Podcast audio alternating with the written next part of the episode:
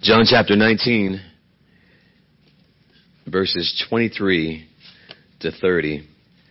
This is the word of the Lord.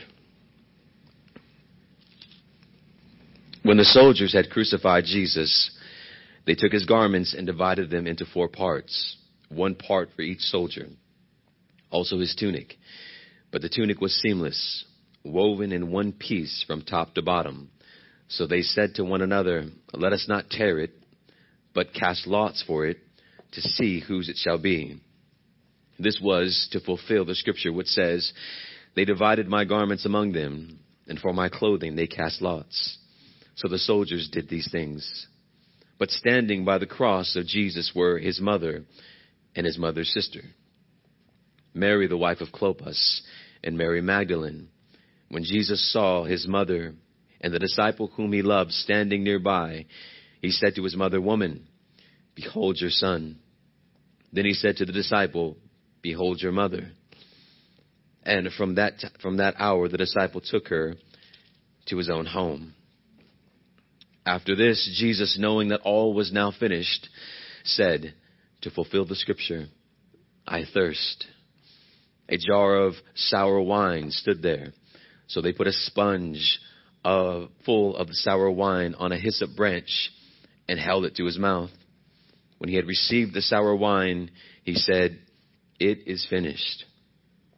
And he bowed his head and gave up his spirit. Let us pray. Our Lord and God, we do ask that you would mercifully and graciously open up our eyes to see clearly your Son. Open up our minds, Lord, to understand and perceive his true humanity and his true deity. And Lord, open up our hearts that we, by your grace, may receive your truth in faith. And not only hear it, but live, Lord, to the glory of God. For the sake of your Son, we pray I decrease, that you may increase, I become less, so that you may become more. Pray that you move me out of the way this morning and that you alone would be seen and glorified. Christ's name we pray. Amen. Please be seated this morning. We come this morning and continue our series of the seven sayings of the Lord Jesus Christ on the Calvary, on crosses, the cross of Calvary. We come this morning to the, the fifth of the seven sayings of our Lord from the cross. You will remember the first saying of our Lord was, Father, forgive them, for they know not what they do.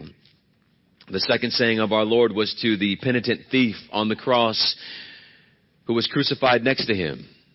And he said to him, Truly I say to you today, you will be with me in paradise. The third saying of our Lord was to his mother and to the disciple whom he loved, as he, even in the midst of excruciating pain, obeyed the commands of his father to honor his parents and displayed tender compassion to his mother, saying, Woman, behold your son.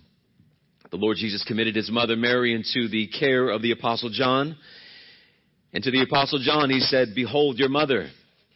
And last week, we saw perhaps the, the most profound and perplexing statement in all of Scripture when Jesus, the Lord Jesus Christ, God in the flesh, cries out, My God, my God, why have you forsaken me? And now this morning we come to the fifth saying or the fifth statement of our Lord from the cross of Calvary. And these words, they come toward the very end of the life of the Lord Jesus Christ and he senses that this is the end. He's hung on Calvary's cross now for six hours. He has hung suspended from his hands and from his feet. It has become nearly impossible for our Lord to take in a deep breath. He must pull himself up by those nail pierced hands and feet, reaching with all of his might, all of his might just so that he might breathe. His body is filled with unimaginable pain. He is exhausted beyond our comprehension. And he, he is thirsty. With that said, we come to a short statement that perhaps if you're like me, you've, you've read this statement before, you may have read past this statement before, but never, if you're like me, stop to, to understand its meaning. If you're like me, maybe you've never stopped to understand its significance. As his word says, after this, Jesus, knowing that all was now finished, said to fulfill scripture, I thirst. I wonder if you've ever paused to consider that passage. Is there anything that our Lord has said in all of his life that was insignificant? Is there any word that proceeded from the mouth or proceeded from the mouth of the Lord Jesus that was insignificant? No.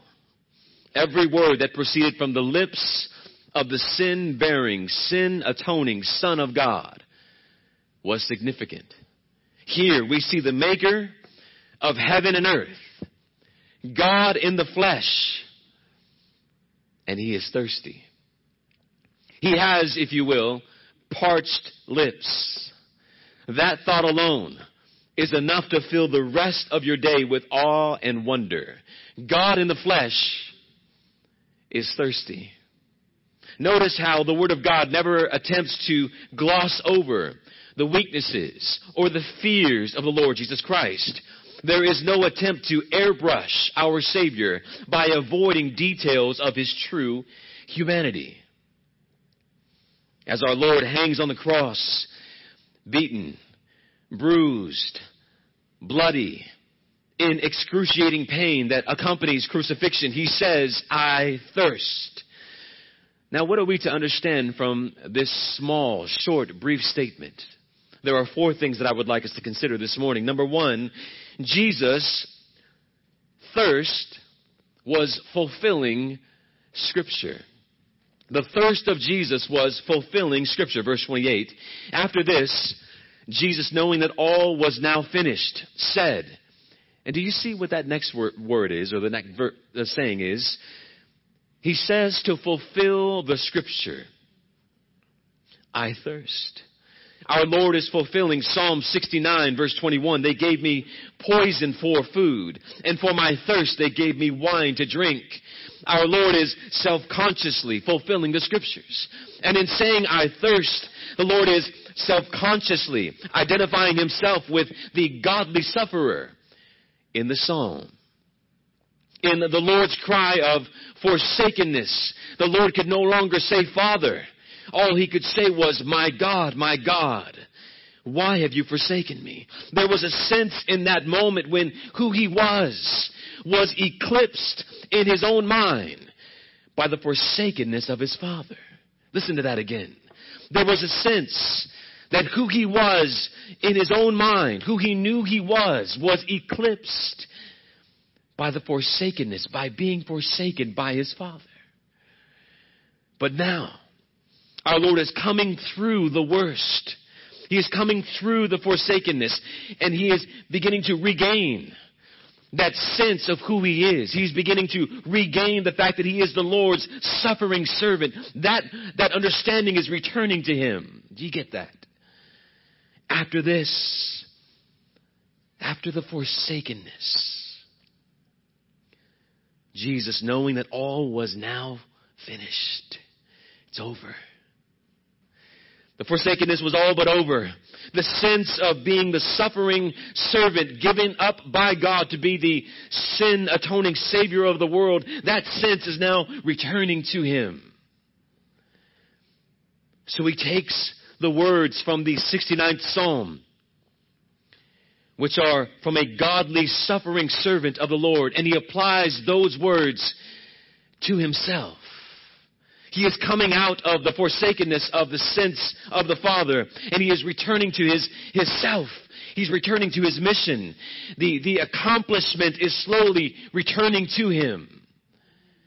Every little detail in the life of our Lord was spoken of beforehand. Every little detail of our life was prophesied beforehand. Even something so small that we might glance right over it as, I thirst. Prophesied of the Lord beforehand. Every little detail, even something so simple, so seemingly insignificant as, I thirst.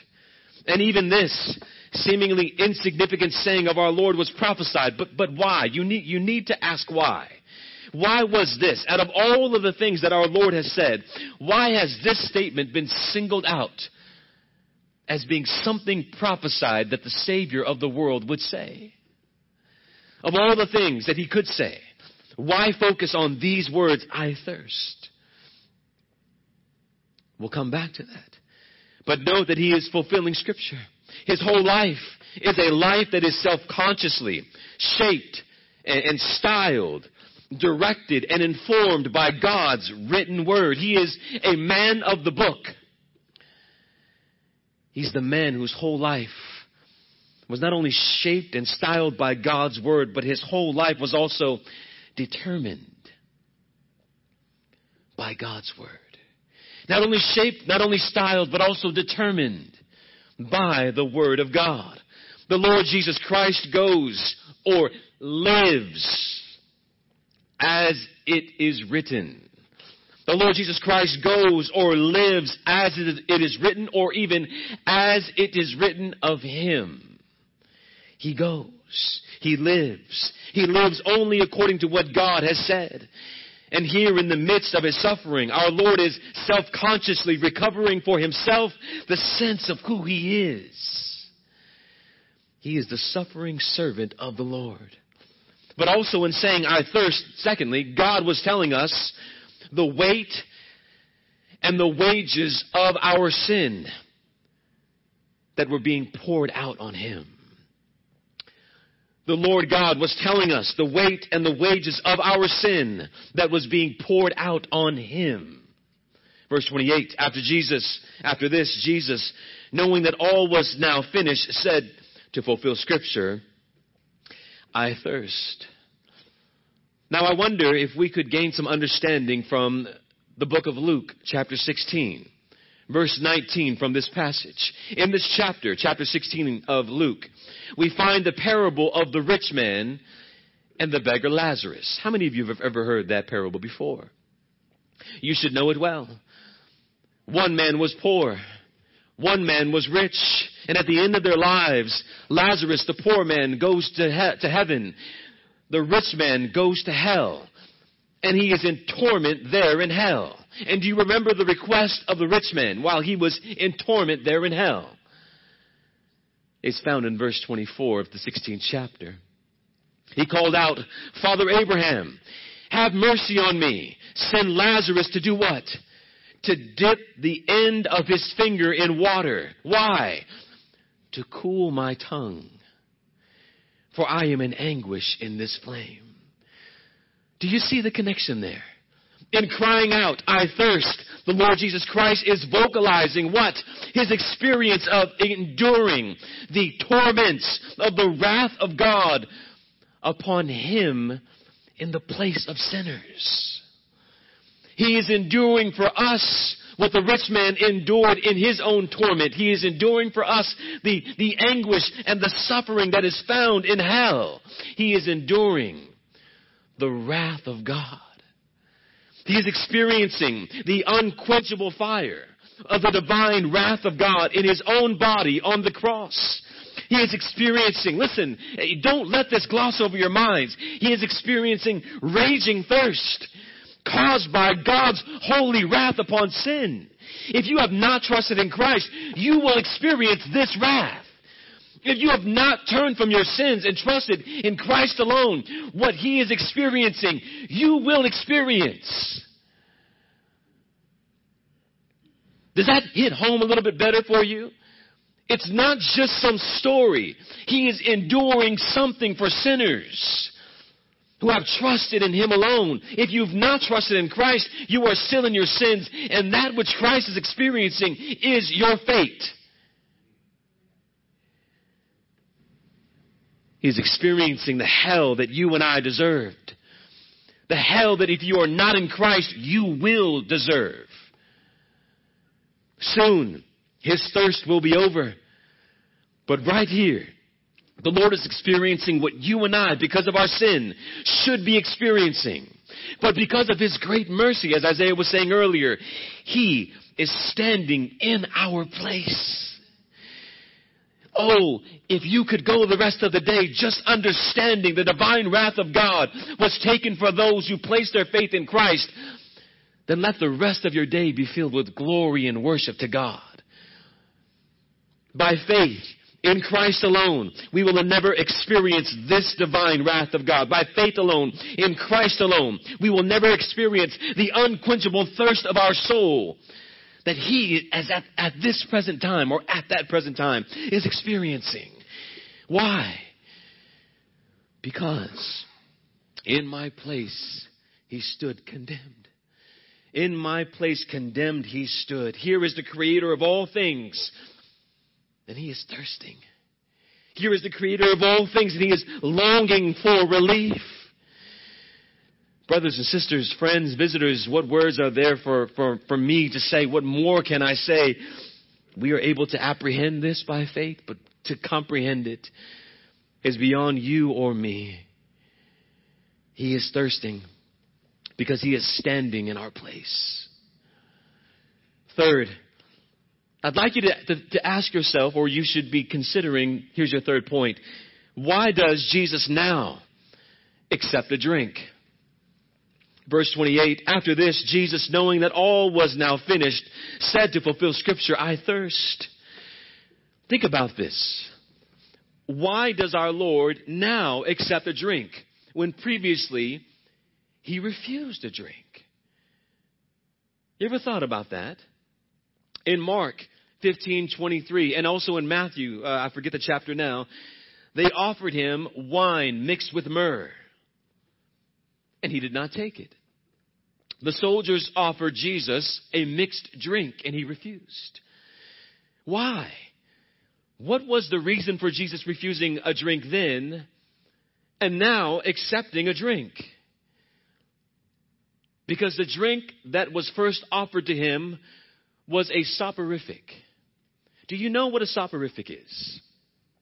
A soporific is a narcotic it was wine mixed with gall, or it was wine mixed with myrrh. It was an equalizer. It was used to numb the pain, to lessen or lessen the pain, or even cause Jesus to be completely unaware of the pain. It was offered to him. They offered him a narcotic. They offered him an equalizer. They offered him something that would cause him to either numb the pain or even be unaware that there is any pain. And our Lord refused it. But now, verse 29, a jar full of sour wine stood there. So they put a, a, they put a sponge full of sour wine on a hyssop branch and held it to his mouth. When Jesus had received the sour wine, he said, It is finished. Why does our Lord receive the drink now when earlier he refused it? The reason is this because Jesus in no way would have his suffering alleviated by taking a drink. The reason why our Lord refused the wine mixed with gall or the wine mixed with myrrh is because he would in no way have his suffering alleviated by taking a drink. Ponder that. It was a soporific. It was a drug to remove the pain or again to make the Lord completely unaware of the pain and possibly even unaware of himself. But the Lord refused. Why? Why did he refuse a pain reliever? You and I would have received a pain reliever. Our Lord refused to take a drink because he needed to be to the very last alert and to be completely, to the very last, a willing servant and a willing victim.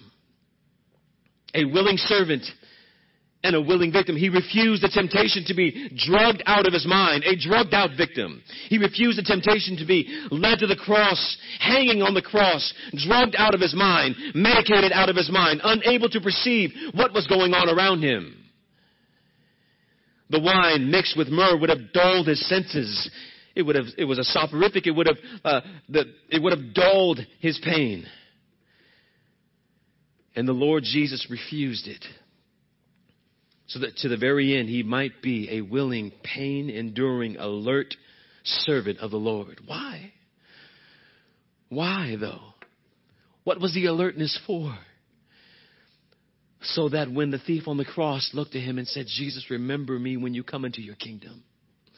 Jesus would not be dulled out of his mind that he could not respond, but that he would be so alert that he would be able to instantly respond. Truly, I say to you, today you will be with me in paradise. I can remember the, the rupturing of my Achilles tendon and they gave me these little pills and they said these will help you feel better. And I was seeing things fly all around my room. So I finally just, I, I refused it. I'll take the pain. At least I know what's going on in my life. So, and that is no way to connect myself to Christ, but you know what it's like when you're on medication. You have no ability to perceive anything that's going on. People can't even have a normal conversation with you because you're not in your right mind. And also, in his dying moments, he would not be dull to the needs of his mother. He remembers the commands of God. He cares for his mother. He commends her to the care of John. He is in his right mind. He refused any anesthetic so that to the very last he might be the willing servant of the Lord. Able to respond to the sufferings of others. And listen, able, able even to respond to his own sufferings. Even when he's being mocked and derided by the crowds, they come and say, Come down from the cross if you are the Son of God, and we will believe in you. Our Lord needed to have all of his faculties, all of his faculties, in order to resist and repel the temptations of Satan. To resist the suggestions of Satan. This potential relief offered by wine mixed with myrrh or gall was, was really a last attempt by Satan to render Jesus a mindless, drugged out sacrifice. One last attempt. It wasn't just come down from the cross, it was one last attempt. Here, numb your pain. And the Lord refused. But above all, and listen close, he refused to receive the, the wine mixed with myrrh or gall because Jesus must fully taste death. He refused so that he might fully taste death. Listen, not just die. It would have been easy for Christ to just die, but that he might taste every ounce of the cup of the wrath of God. That he might not just die, but that he would completely taste death. Why? For your and my sake. This is why it took him so long to die. And also, why he had to die without any anesthetic. Brothers and sisters, he had to walk as his people walk. And how do we walk? Do we walk through the valley of the shadow of death? Tasting the fear of the valley, tasting the power eh, of, of, the, of the sin of the valley, and then yielding himself willingly and deliberately to that valley, the darkness and all therein. He has walked the paths that you and I walk, brothers and sisters. He is not one that is not able to sympathize with your weaknesses. He has walked your steps. He has walked into the very shadows, the very depths of the darkest darkness. He has been where you are and beyond. That is why he refused. But now, the deed has been done. He has offered himself willingly. He has offered himself freely, deliberately, with all of his faculties, of all of his mind, and all of his heart. And now, when he is offered relief, he receives it. But you, you may ask, but was the drink still not a medicated drink? It was not the same drink. It was not the same drink. The Bible tells us that it was a jar of wine vinegar. A jar of wine vinegar. Not vinegar or not wine mixed with, with myrrh or wine mixed with gall, as Matthew tells us, but it was wine vinegar. It had no alcohol left in it. It had no soporific in it. It was sour wine that had turned into vinegar. And it was meant only for the soldiers. What? It was called posca. And it was called, it was a popular drink by the Roman soldiers. And it was used by diluting sour wine vinegar with water. It was inexpensive. And it was considered more thirst quenching than even water alone. It wasn't meant to get drunk. It was meant to quench thirst from the scorching heat that soldiers would endure on a daily basis. That is what our Lord drank. In no way was he dulled in his pain, but rather that drink gave our Lord just enough moisture for his parched throat and for his parched lips so that he might loudly proclaim in triumph the words that we will hear from Golgotha's hill. It is finished. Just enough. Just enough to loudly proclaim for all who have ears to hear. It is finished. And then think about this, the tool. The tool that was used to, to aid our Lord and to give him a drink. What was it? It was a hyssop branch. John writes nothing by chance. John is inspired by the Holy Spirit. Every single word that he writes is intentional. So, what's the significance of a hyssop branch?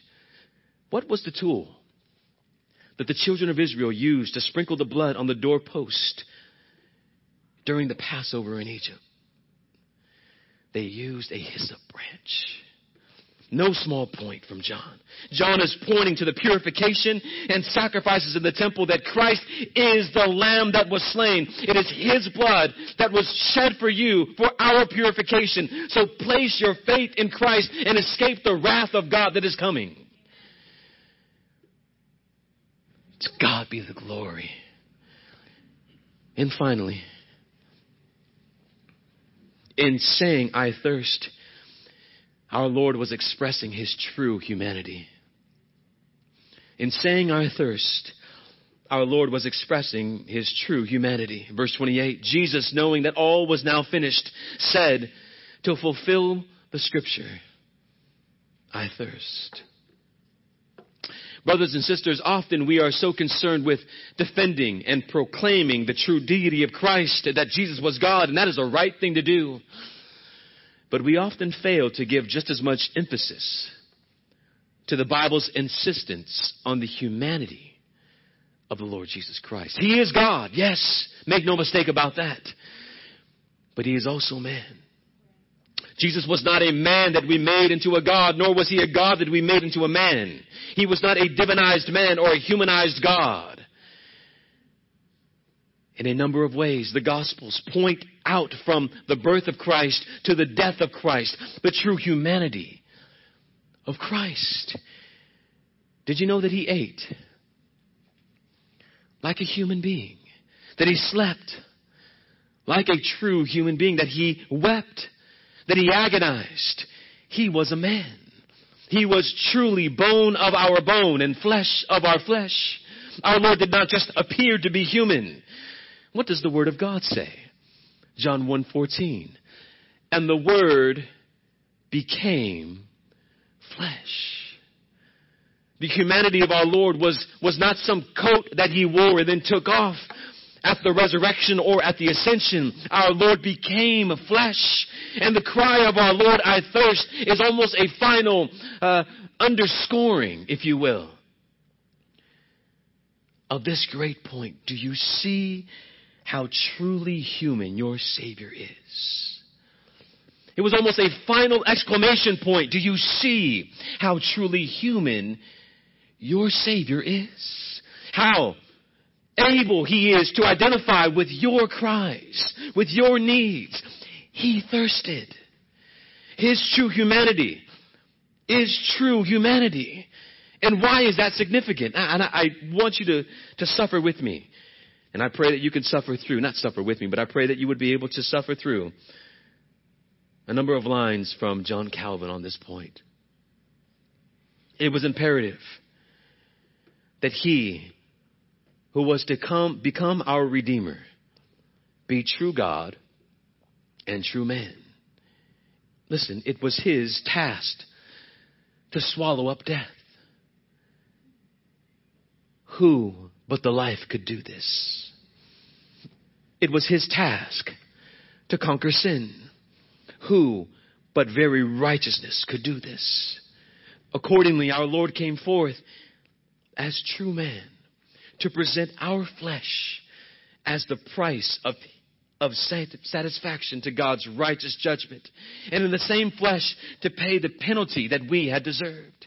In short, since neither as God alone could he feel death, nor as man alone could he overcome it, he coupled human nature with divine nature, that to atone for sin he might submit the weakness of the one to death, and that wrestling with death by the power of the other nature, he might win victory for us.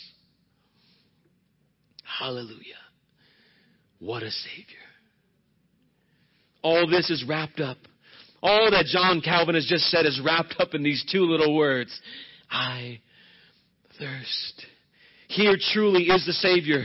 We needed someone like us from our side to make atonement for our sins. Brothers and sisters, behold the man, the Lord Jesus Christ. He had become like us in every way to the point of even thirsting. Here is our Savior who was not touched by the feelings of your and my weaknesses or your and my infirmities. He knows our frame. He knows who we are. He never forgets that you and I are dust. Why? Because he too became dust. And at that moment, there was glorified dust on the cross bearing all of our sin and all of our shame. And now, picture this, glorified dust now reigns on the throne of heaven forever. These two little words. They show us how our Lord is able to help us in our troubles, in our trials, in our afflictions that touch our lives. He knows what it is to thirst. He knows what it is to, to suffer want. He, know what, he knows what it is to ache for help. Brothers and sisters, what are your weaknesses this morning? What does your heart cry out for? What are the burdens that overwhelm your humanity? Whatever they are, Jesus not only knows your weaknesses, he has an understanding of the feeling of those weaknesses. He has, if you will, a, a fellow feeling with us, for us. That's the word in Hebrews, for we do not have a high priest who is unable to sympathize, who is not able to have a fellow feeling with our weaknesses. But one who in every way, in every respect has been tempted as we are, yet without sin. He has a fellow feeling do you thirst this morning? Our Lord says, I know what it is to thirst. Do you have fear this morning? Our Lord says, I know what it is to have fear. I have been where you are. He has entered our humanity at its lowest point. Dear ones, are you weary this morning? Do you find yourself being weak this morning?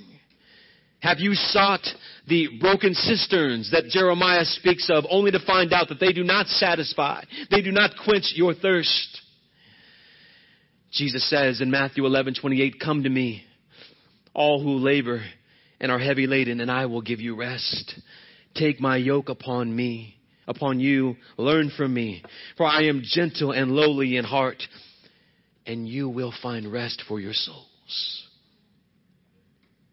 Dear ones, you cannot carry the weight of the burdens of this life on your own.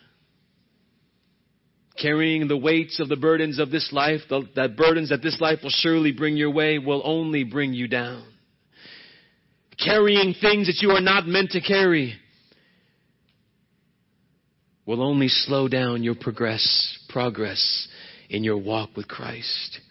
You cannot carry the burdens of your unrepentant, unsaved families. You cannot bear the weight of the world's temptations. You cannot bear the weight of walking the Christian life on your own.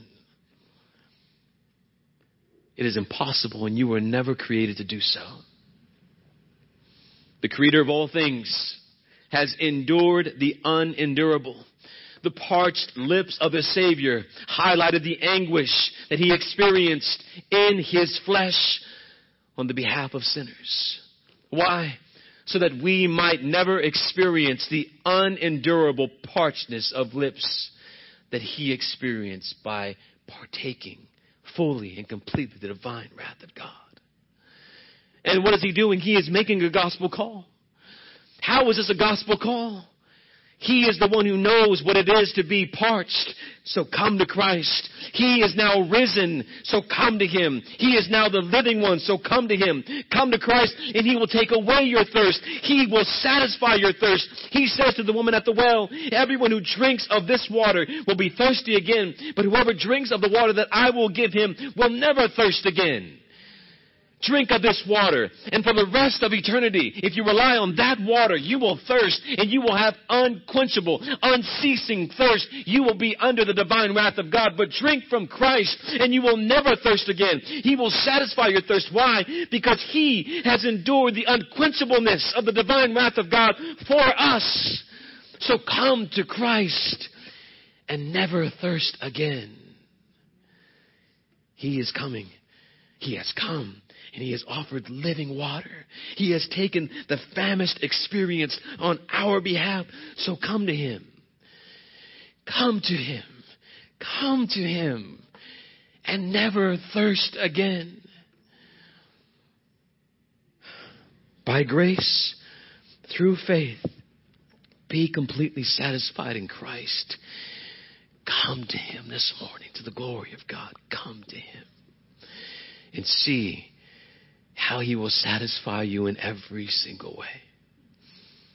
Let us stand.